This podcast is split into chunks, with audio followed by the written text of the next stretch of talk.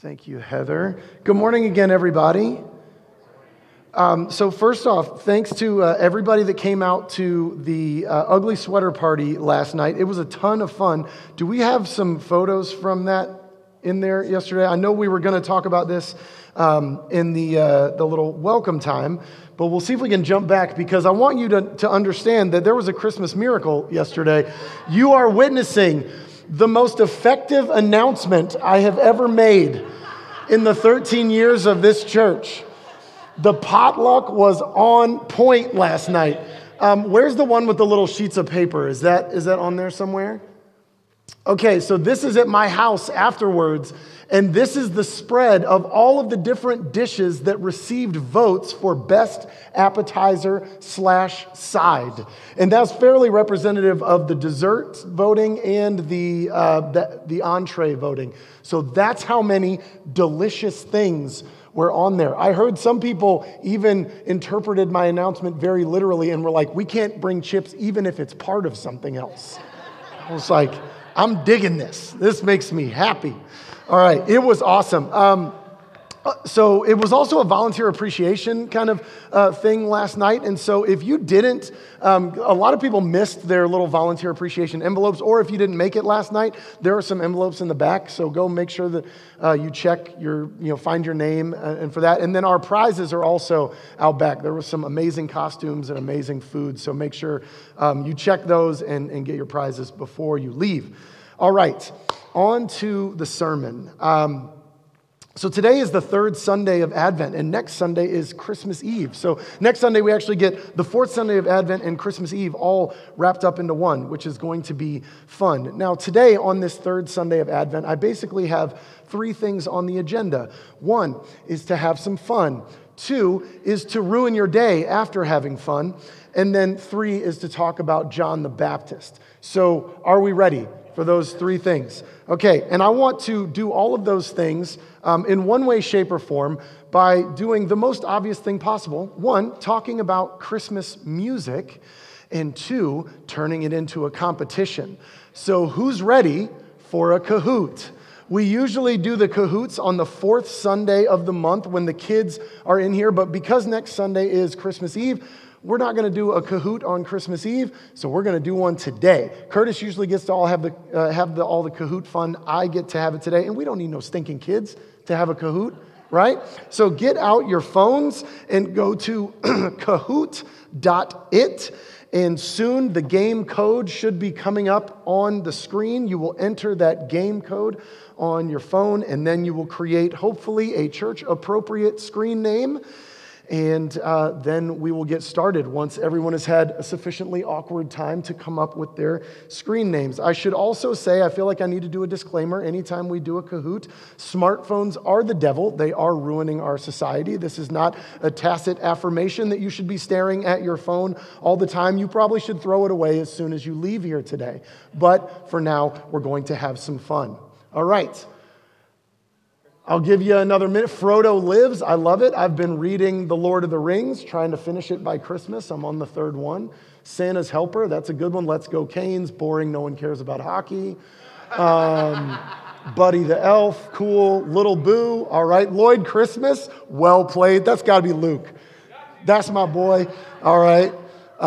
Teast. All right. Where's Beast? We need Beast. There's Beast. Awesome. Okay. I'm going to continue just, blabbing for a second so everybody has time. Are we about ready to go?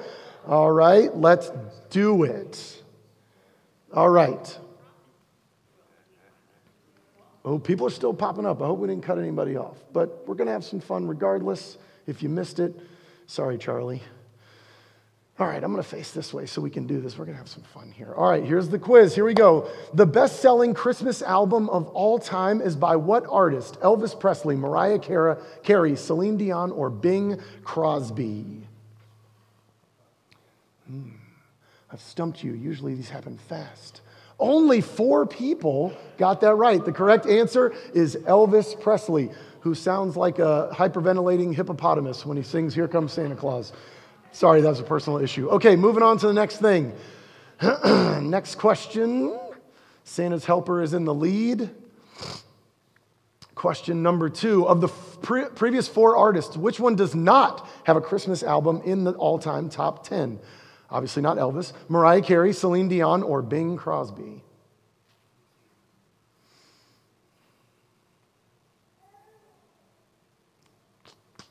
The answer is Bing Crosby, which will be really surprising in just a moment. All right, the next question, who's in the lead right now?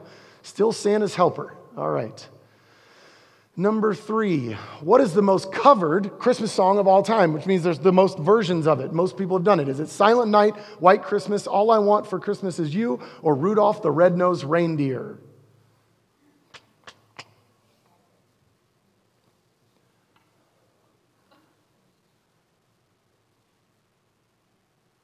Man, this one took the whole time. The answer is Silent Night. Fun bonus that you won't actually get any points for. Does anyone want to wager a guess as to why Silent Night is the most covered song of all time? Because it's in the public domain and you don't have to pay anybody to sing it. There you go. All right, next question. Santa's helper is still on fire. Question 4, how many versions of Silent Night exist? 210, 2100, 370, or 3700?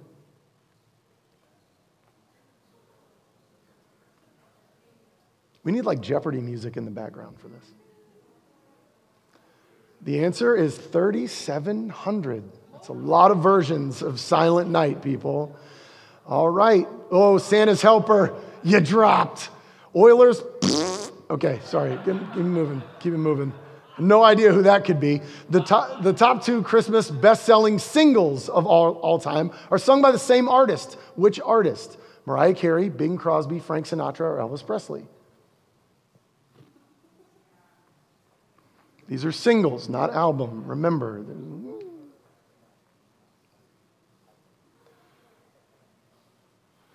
The answer is Bing Crosby. He has the top 2 singles of all time, but doesn't have a top 10 album. I don't understand how that works, but I didn't come up with the information. Okay, next one. Good, we got Oilers out of the top spot. That makes me feel a little bit better. All right, moving on. Turning our attention to streaming, what is the most streamed Christmas song of all time? All I Want for Christmas Is You, thank you, Curtis. White Christmas, Mistletoe by Justin Bieber, or Christmas Tree Farm by Taylor Swift?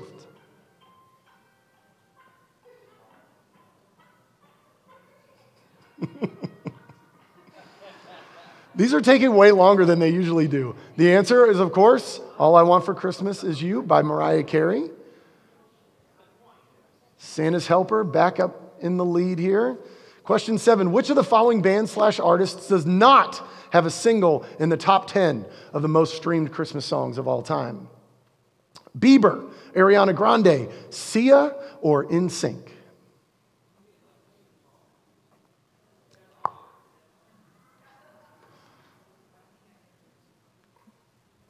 My cahoots are hard. It takes y'all way longer to answer the questions. The answer is NSYNC. I know, that's a travesty, is it not? Sia's in the top 10, but NSYNC is not. Makes no sense whatsoever. All right, can we get Merry Christmas, Happy Holidays as post-service music today, please? That's, all right. Which famous boy band put out a Christmas album with the song Funky Funky Christmas on it? Is it New Kids on the Block, NSYNC, 98 Degrees, or Backstreet Boys? This is aimed at a very specific age segment of the church. New Kids on the Block. Yes, I was going to give bonus points to whoever sings it. We're going to celebrate it with a rhyme. Sorry. Okay. Next one. Question 9. We're almost to the end. Which famous boy band was the most recent to release a Christmas album? New Kids on the Block, NSYNC, 98 Degrees, or Backstreet Boys? Don't Google it, cheaters.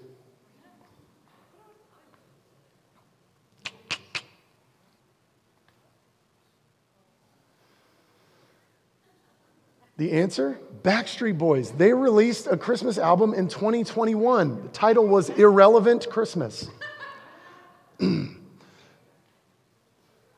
Santa's helpers still up top. All right, next one. Last one, finally, of the top 10 most streamed Christmas songs of all time, how many contain the word Jesus in the lyrics? 10, 5, 2, or 0.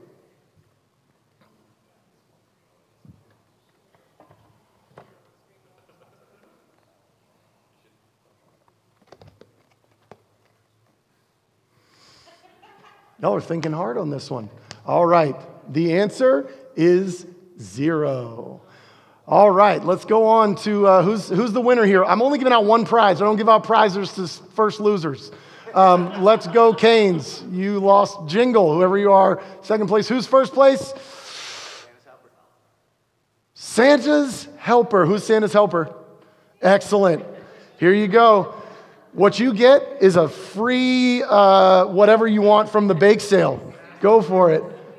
Which you actually have to eat gluten-free, so that's probably the worst prize possible for you. But feel free to use it for Christmas presents or something. I don't know. Man, nothing is going according to plan today. All right. Okay, so you've probably realized this. Hopefully you had a little fun there. But when I do trivia games, I don't just do them for fun.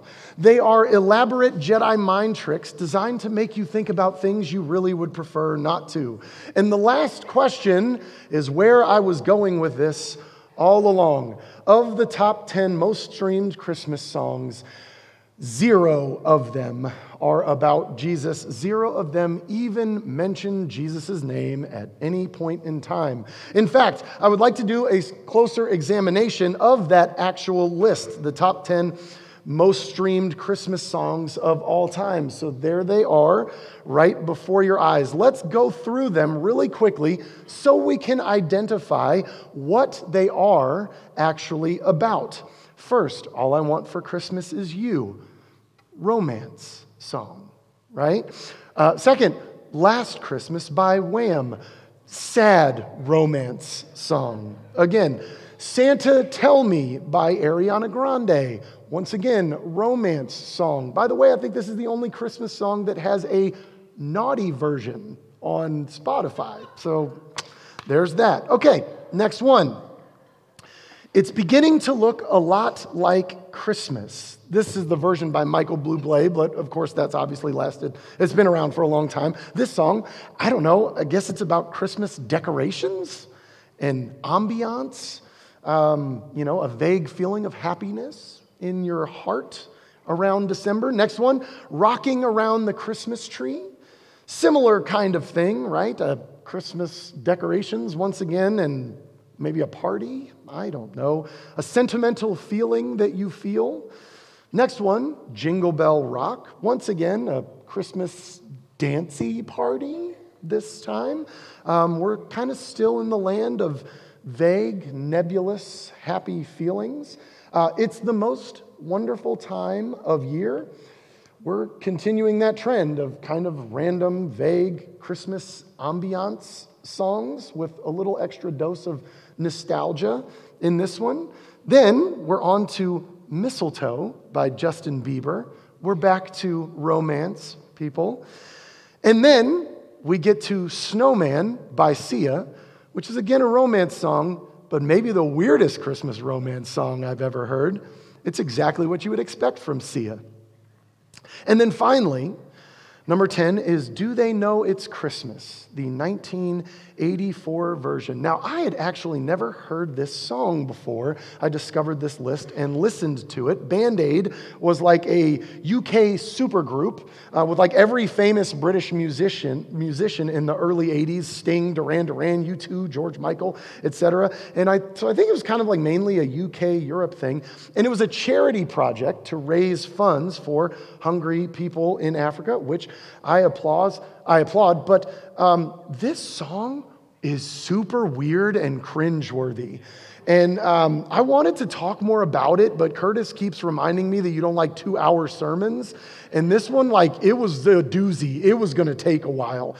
So just make a note to listen to it on your own later and tell me whether you think it's as weird and condescending as I do. Moving along. Okay, so here's our overall breakdown, people. 50% of the songs on the most streamed list are about romance. 40% are about a vague, sentimental, winter nostalgia feeling. And 10% is kind of a weird, self-important nod to philanthropy with a little of European guilt stirred in there.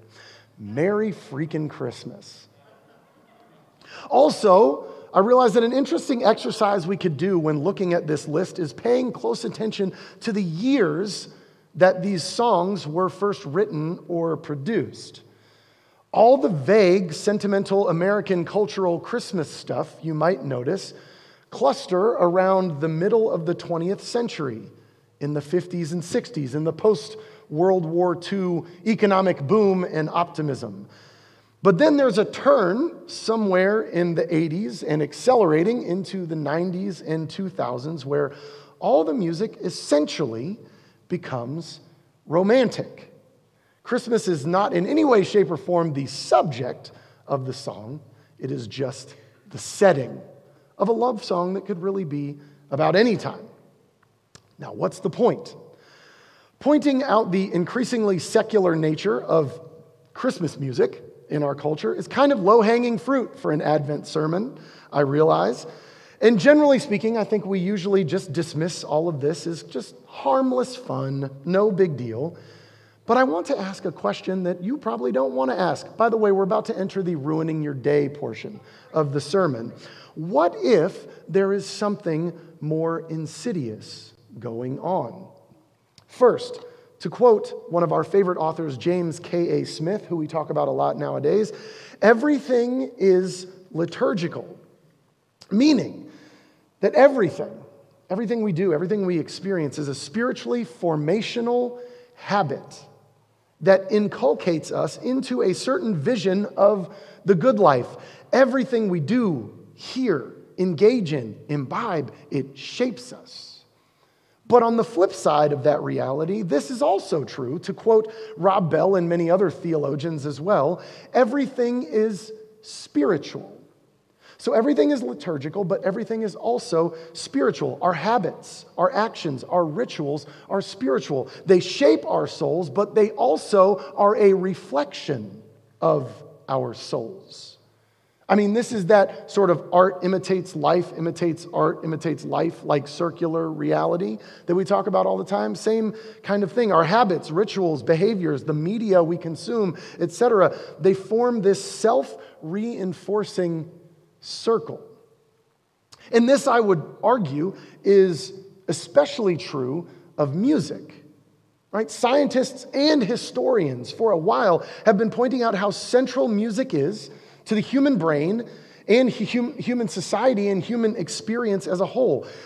Music has a privileged place in the human brain and in human memory. This is why anytime I have to alphabetize something, I still sing the alphabet song in my head because there's no way I'd ever remember it without the song. Listening to or playing or singing music, it releases chemicals in our brain, chemicals associated with imagination, with building trust, with interpersonal bonding, also with healing, with joy, and with transcendence.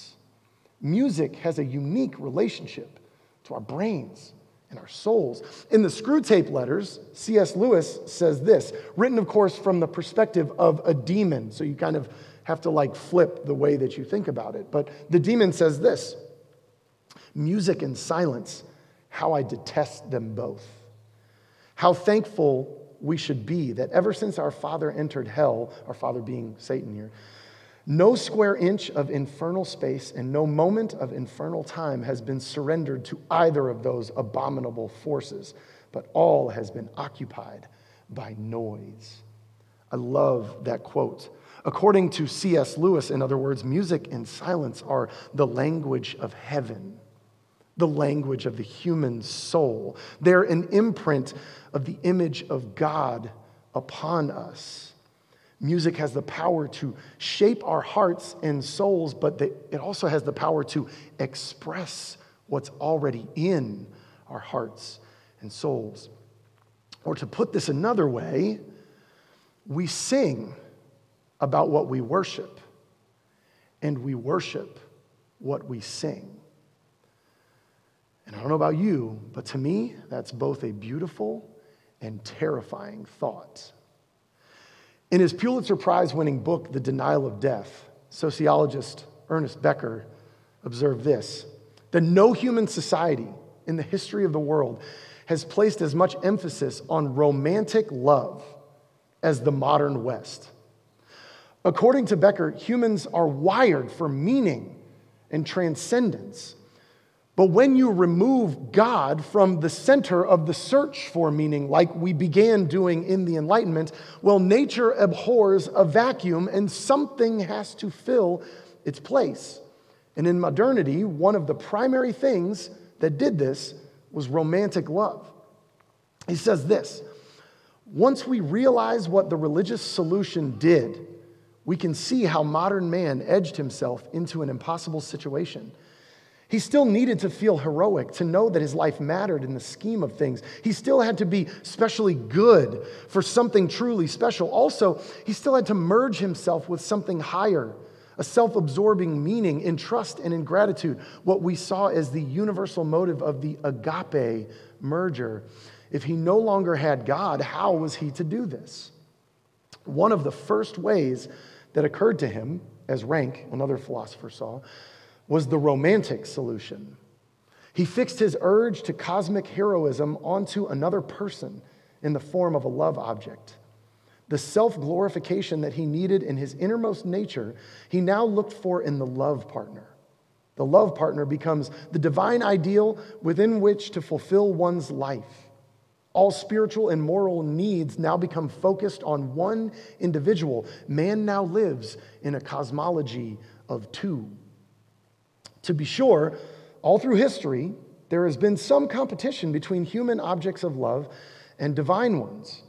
But the main difference is that in traditional society, the human partner would not absorb into himself the whole dimension of the divine. In modern society, he does. Modern man fulfills his urge to self-expansion in the love object just as it was once fulfilled in God.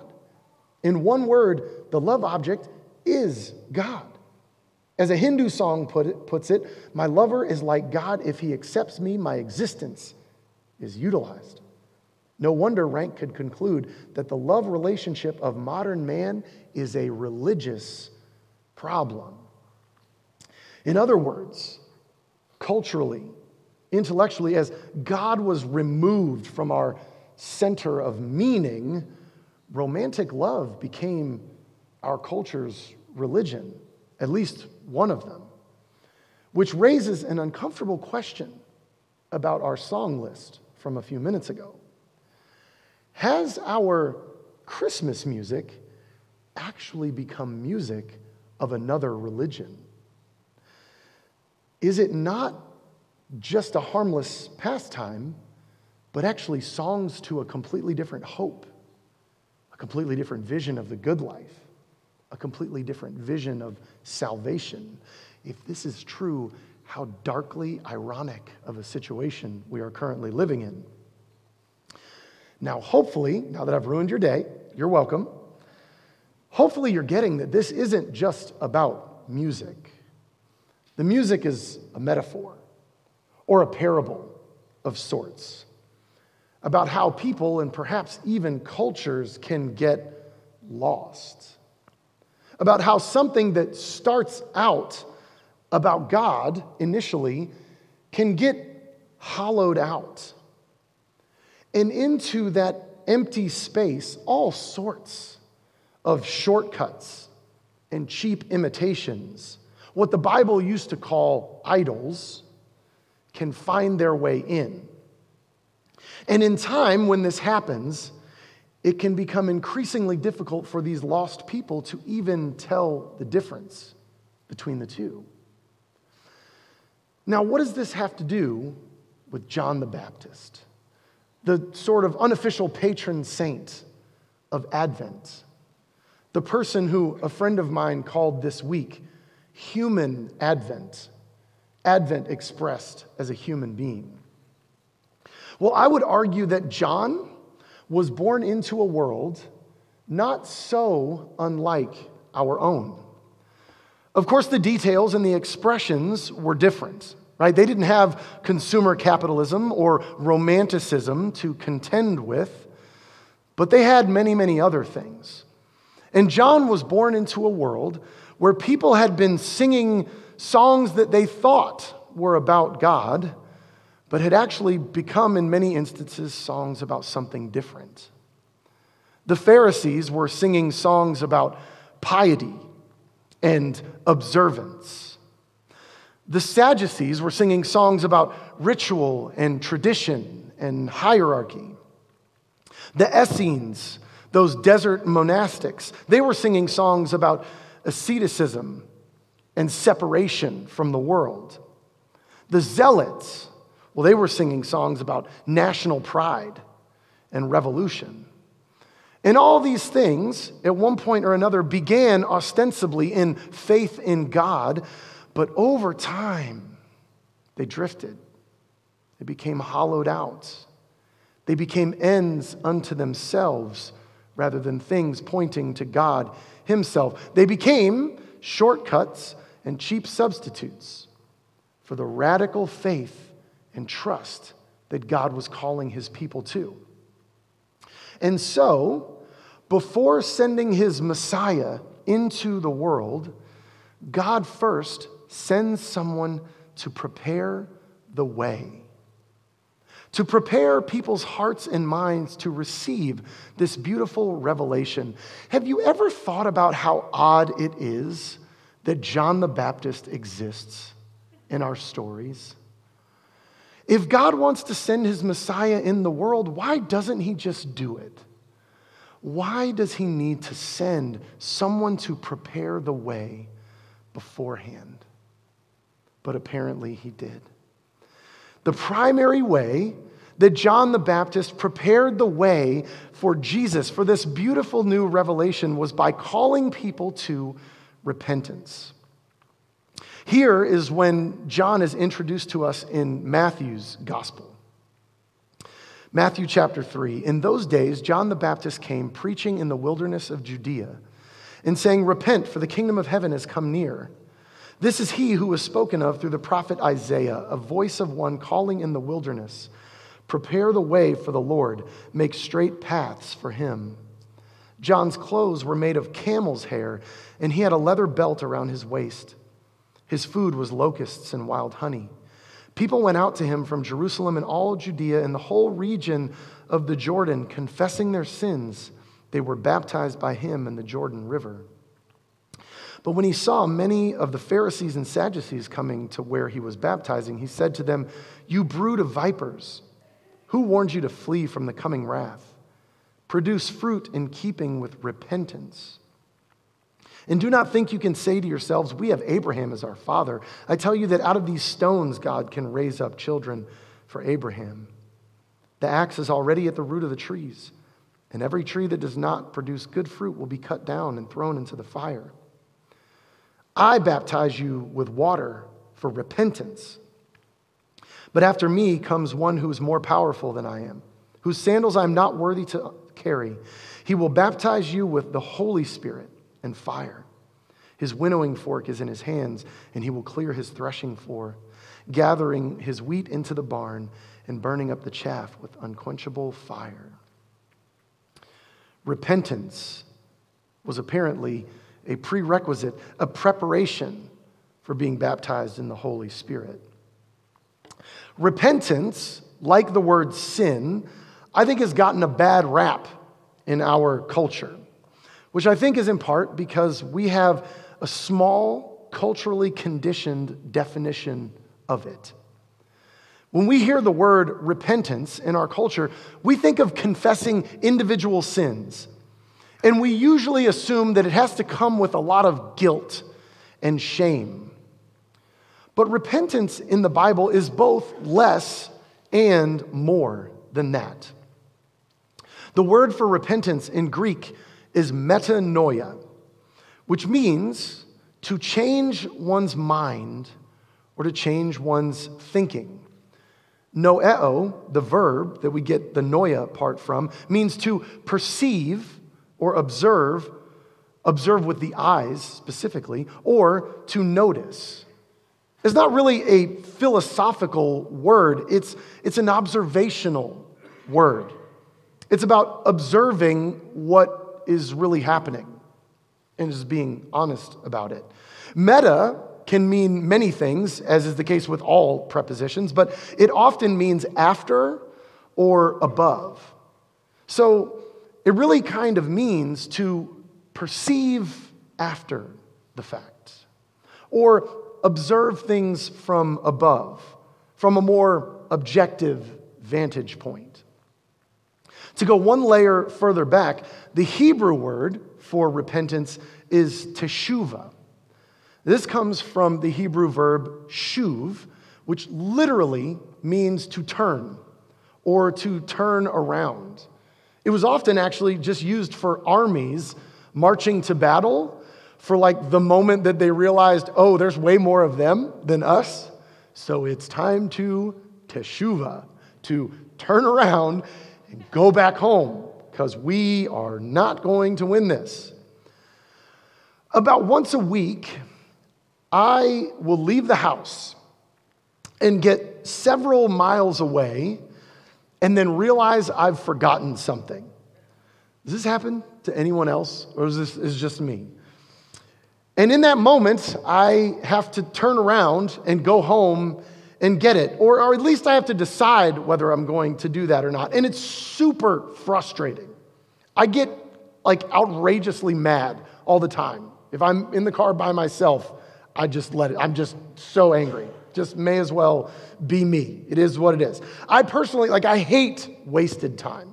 I don't know. Of all the things I hate in life, wasted time is somewhere near the top of the list. So usually when I realize that I've forgotten something significant that I need, I have to go through this calculus in my mind of deciding whether I can make it through the rest of the day without said thing, or whether I really need to go back. And is it worth the effort to go back? I mean, I've already invested several minutes or miles moving in a particular direction. Am I willing to go back on that, to go back and retrace my steps and get it? By the way, this is a pathology, I'm pretty sure. So even when I go for runs, I hate retracing my steps. So I'll literally just make up a loop just so I don't have to go back on the same path. I don't know, there's something about it that just drives me nuts.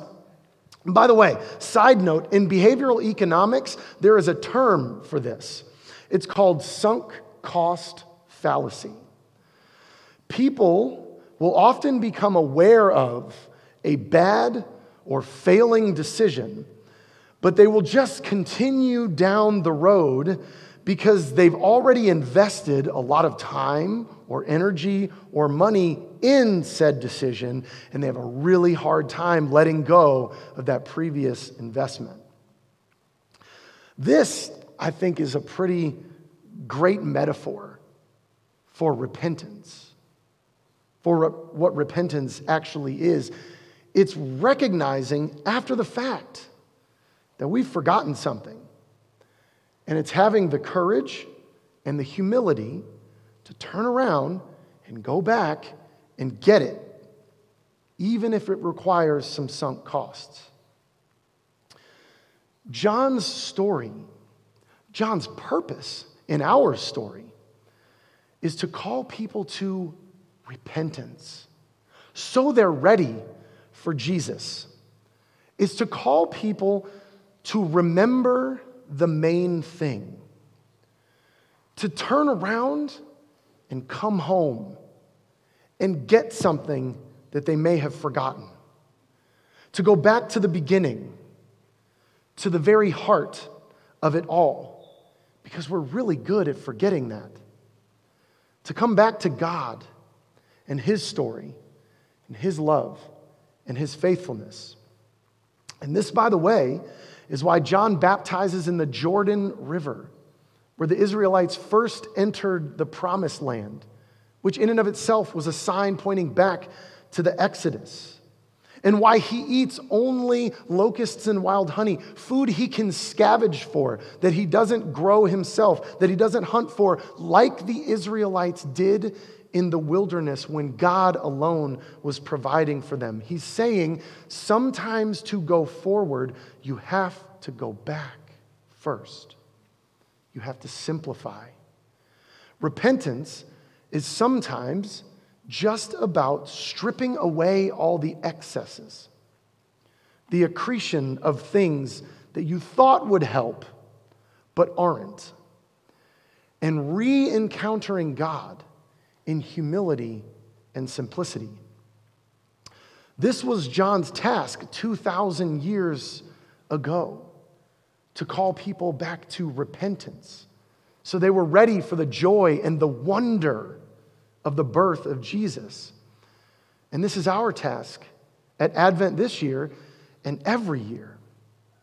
Soon, we'll be talking about how Jesus is born and there's no room for him at the inn, a physical manifestation of the spiritual reality that he encountered all over.